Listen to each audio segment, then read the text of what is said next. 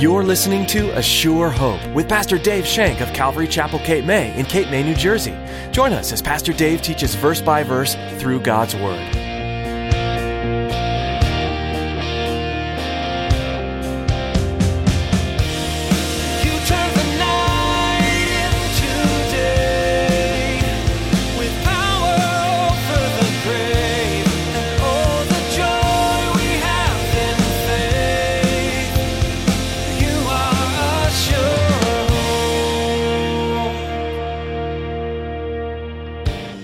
So long suffering. I wish that I was. I am not. I'm sorry. I would love to be. Notice it says that God destroyed the nations, the seven nations. Paul's making it clear who did the work here and who's in control. Paul's making it clear to the Israelites, these men gathered today, God did everything. God has everything under control. And I think that it's important that we look at this for a minute. We need to know that God is always in control. Even if it doesn't appear to us that He's in control, God is always in control. Do you feel like there are parts of your life that seem entirely out of control? In today's message from Pastor Dave, he encourages you to lift your eyes to the Lord. Even when everything appears to be chaos, God is sovereign over it all. He is in absolute control over your life, and you can trust that He is for you. Now, here's Pastor Dave in the book of Acts, chapter 13, as he continues his message Paul's first sermon preparation.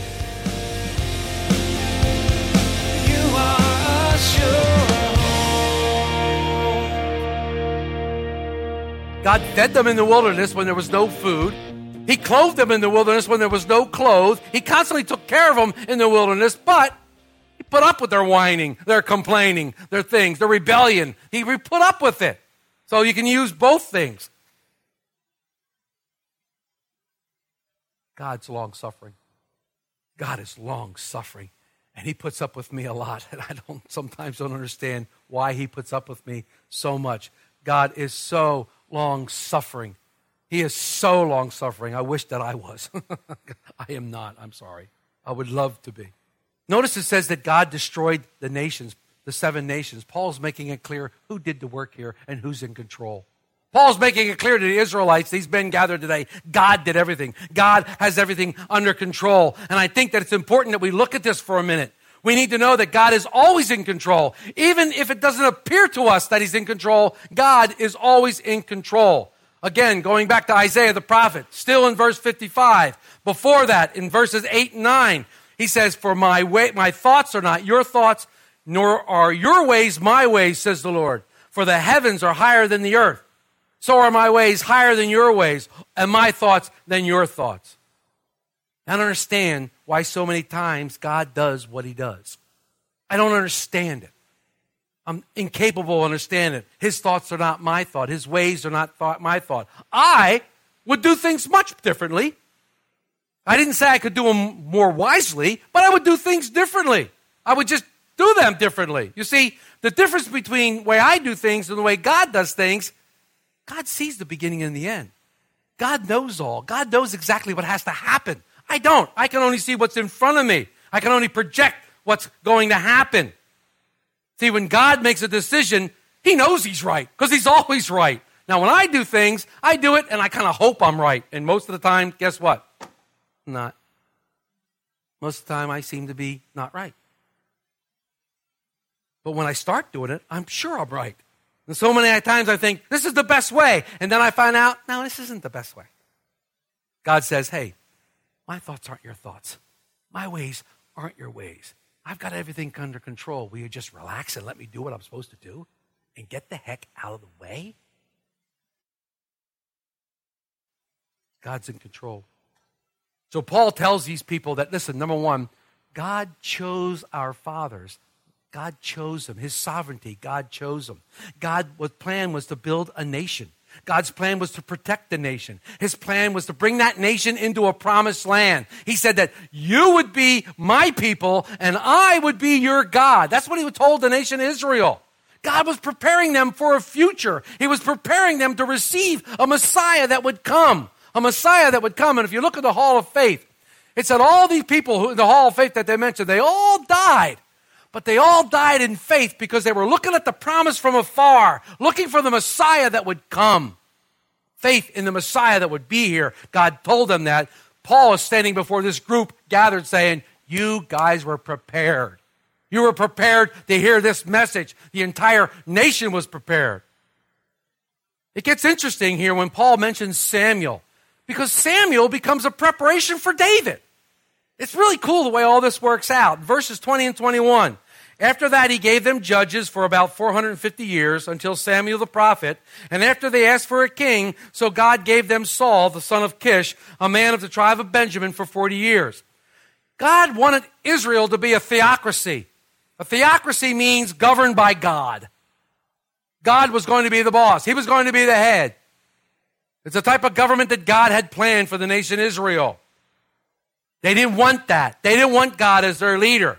They didn't want to trust in him for everything that he did. Even though he led them out of Egypt, even though he fed them and clothed them for 40 years in the wilderness, even though he gave them judges to rule over them, and every time the nation would slide, he'd raise up somebody like a Gideon or a Samson to bring them back against the Philistines or, or against any other people. He always raised people up. And all they had to do was trust and obey him. But they didn't want that. They went to God and go, They got a king. Why can't we have a king? They whined to him, We want a king, we want a king. Be careful what you pray for. God gave him a king, King Saul. It's interesting, though, but Jon Courson describes Saul like this He was a man who stood head and shoulders above the rest, a man who was initially humble and who moved in power of the Spirit, a charismatic man who was able to galvanize the nation around him. At first, Paul was the man for the job. Saul was the man for the job. He did everything God told him to. But then he went up against the Amalekites. And he told them, God told Saul, when you get into there, destroy everything men, women, children, goats, chicken, creepy things, everything. Destroy it. Well, Saul entered the city. He did what he thought he had to do. And when he came back to Jerusalem, he came back into Jerusalem with the king. He didn't kill the king. And he must have left some others there as well, and he spared them. And he had sheep with him. He was going to bring these spotless sheep for a sacrifice to God. Well, Samuel called him on it. What are these sheep doing here? Who is this guy that you brought back? Well, he's the king. He's going to be the trophy. And these are the sheep that we're going to sacrifice. Samuel looks at Saul and says, To obey is better than sacrifice, and to hearken the Lord more than the fat of rams. And he turned around and killed the king. He killed the king right there, Samuel did. You can find out in 1 Samuel, Samuel 15. Look what it says. So Samuel said, Has the Lord has great delight in burnt offerings and sacrifices? As in obeying the voice of the Lord? Behold, obey is better than sacrifice, and to heed is better than the fat of rams. For rebellion is as the sin of witchcraft, and stubbornness is as iniquity as idolatry. Because you have rejected the word of the Lord, he, the Lord, has also rejected you, Saul, from being king.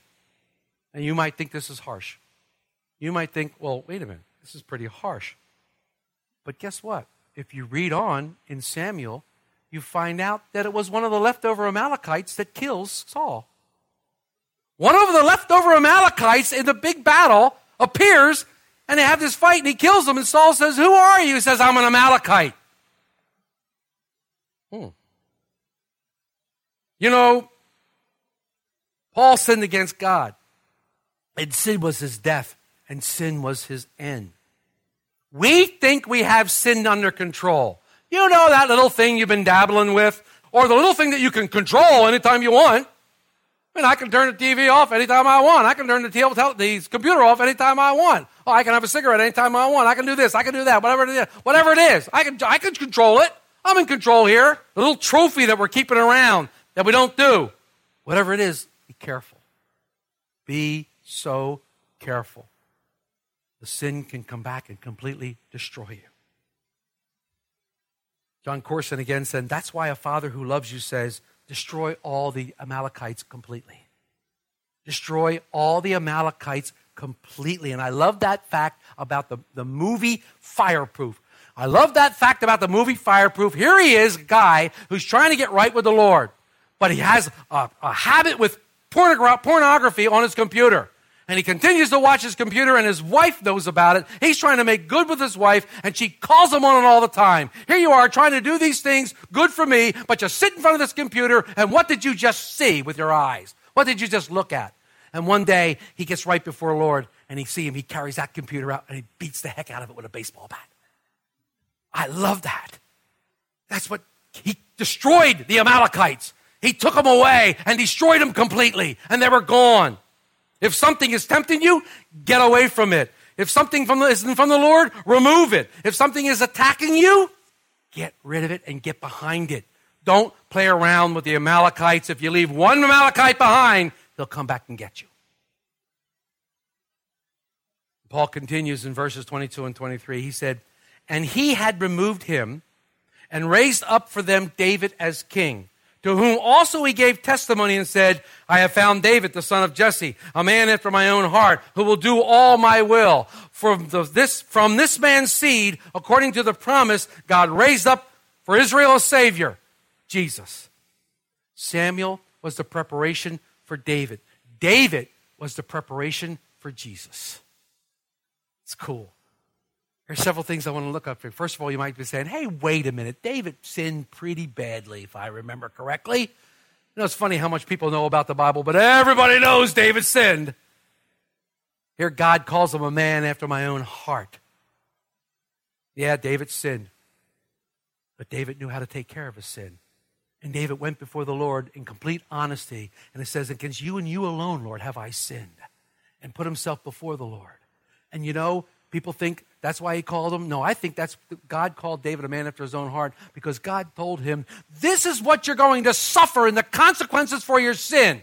The baby that that woman's carrying is going to die. Your children are going to rise up against each other. There's going to be rape and murder, and you're going to wreak havoc because of your sin.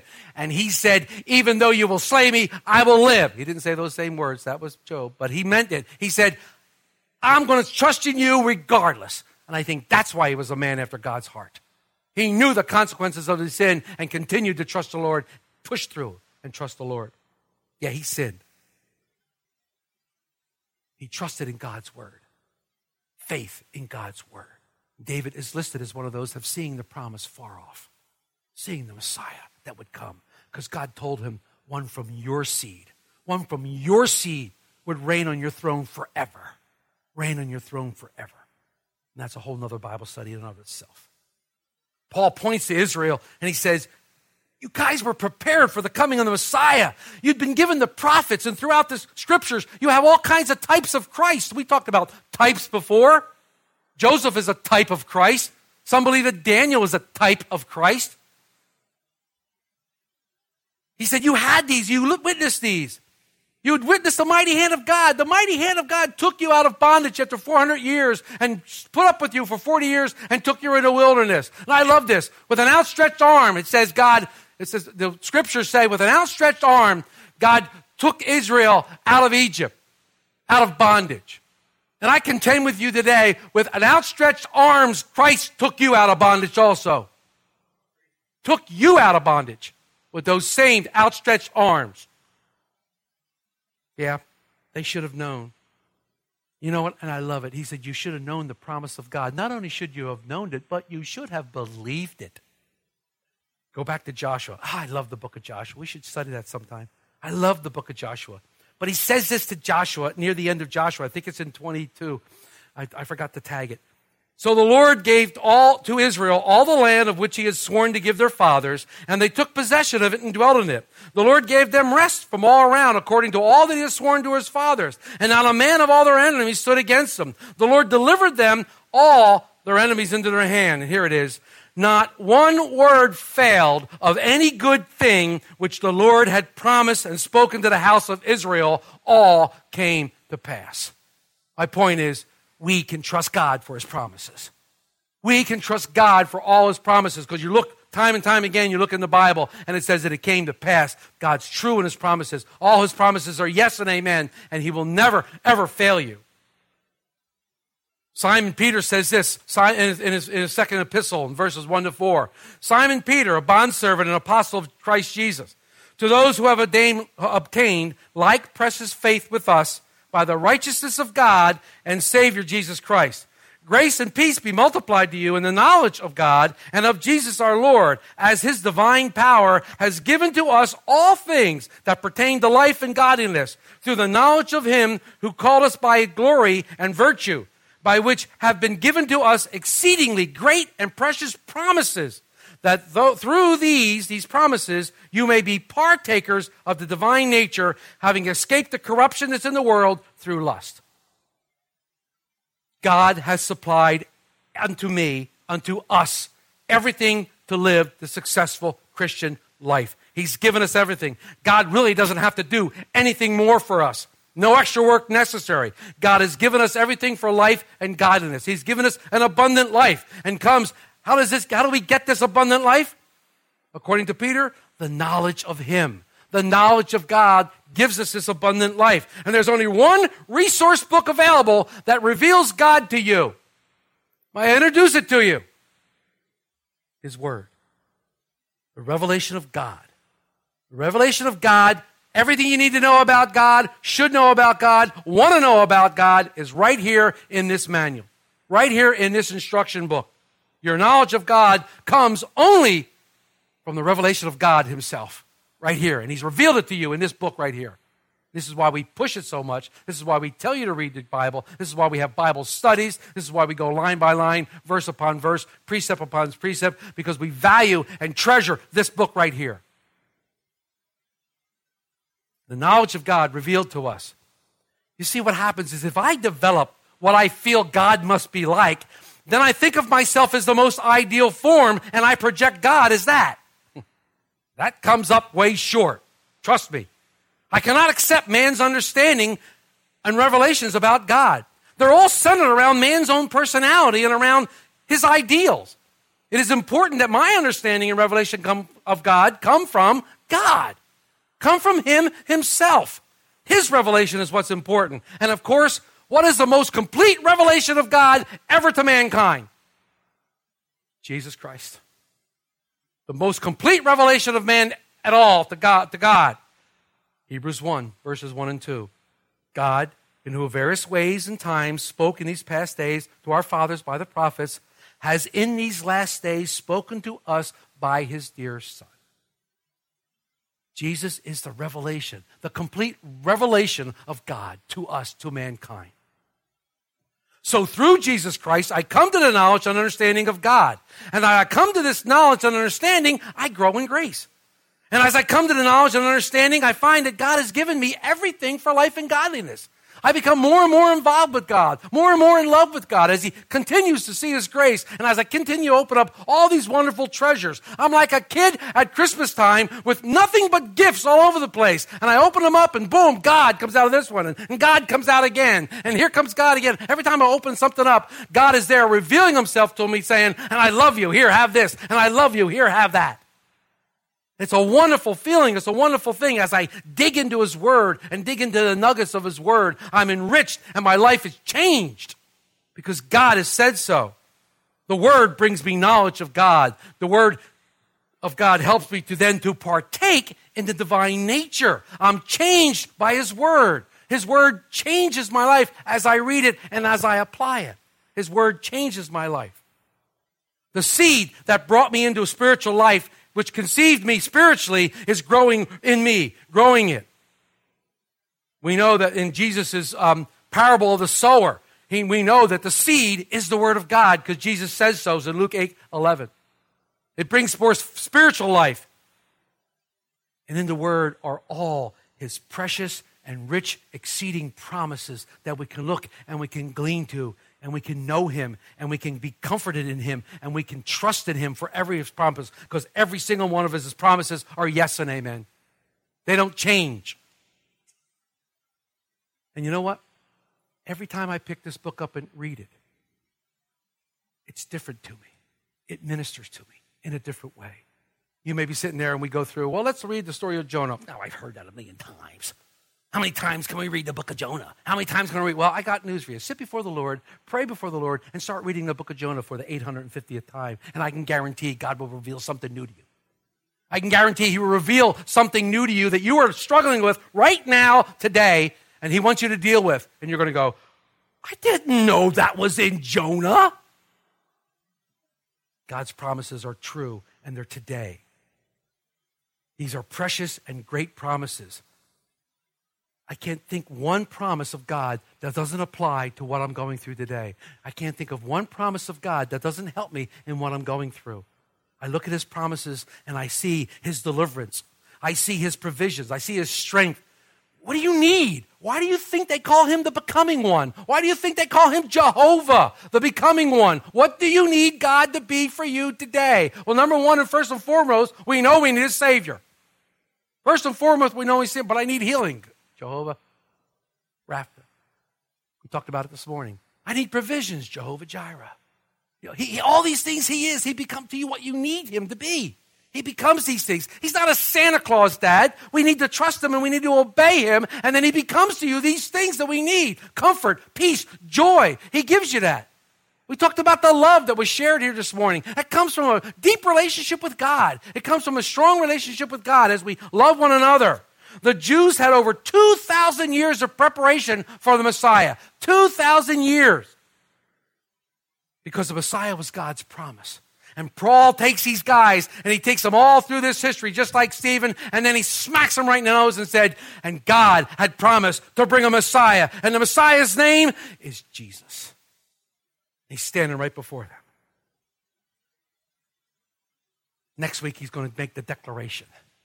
He's going to make the glorious declaration of Jesus Christ to these men that are listening.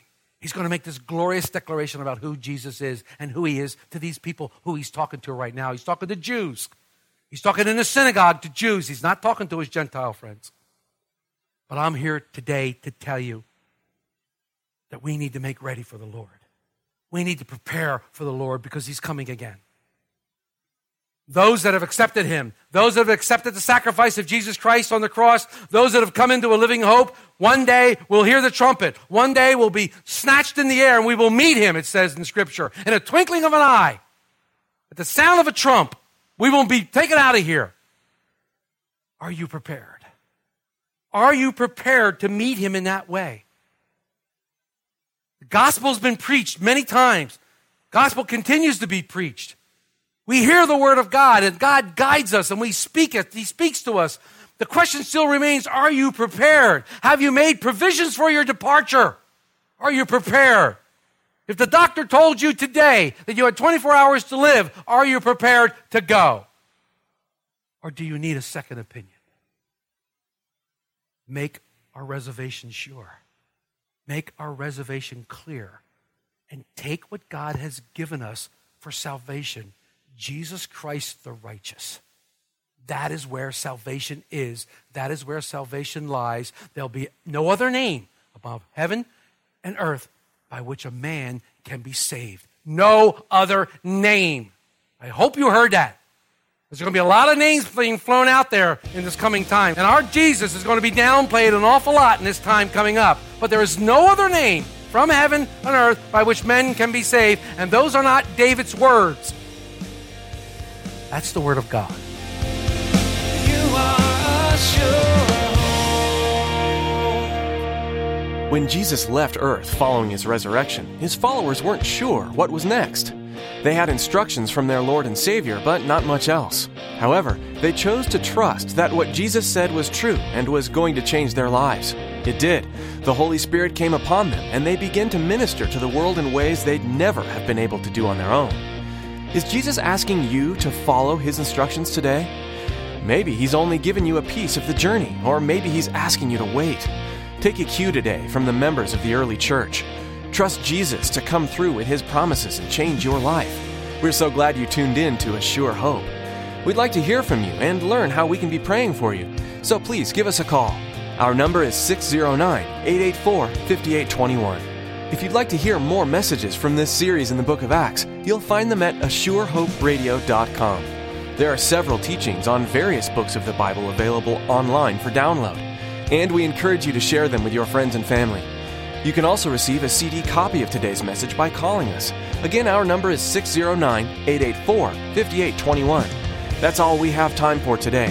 We're so glad we can share God's Word with you through this ministry. Pastor Dave will have more to share from this verse by verse, chapter by chapter study of the book of Acts. So we hope you'll join us again, right here on A Sure Hope.